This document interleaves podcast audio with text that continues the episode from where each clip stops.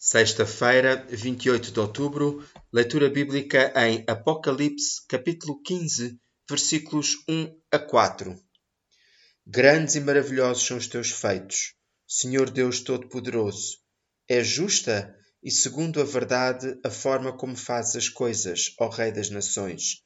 Como haverá alguém que não te tema, Senhor, e não glorifique o teu nome? Só tu és perfeitamente santo. Todas as nações hão de vir inclinar-se perante ti, porque os teus juízos revelaram-se justos aos olhos de todo o mundo. João poderia ter terminado a sua carta no fim do capítulo 14, onde fala da segunda vinda e do arrebatamento, mas ele tinha muito mais ainda para anunciar.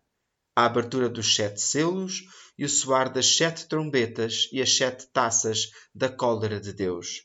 A sua linguagem é comum à dos escritores da época, que organizavam os seus escritos em grupos de sete e de três, sendo três grupos de sete o símbolo da perfeição.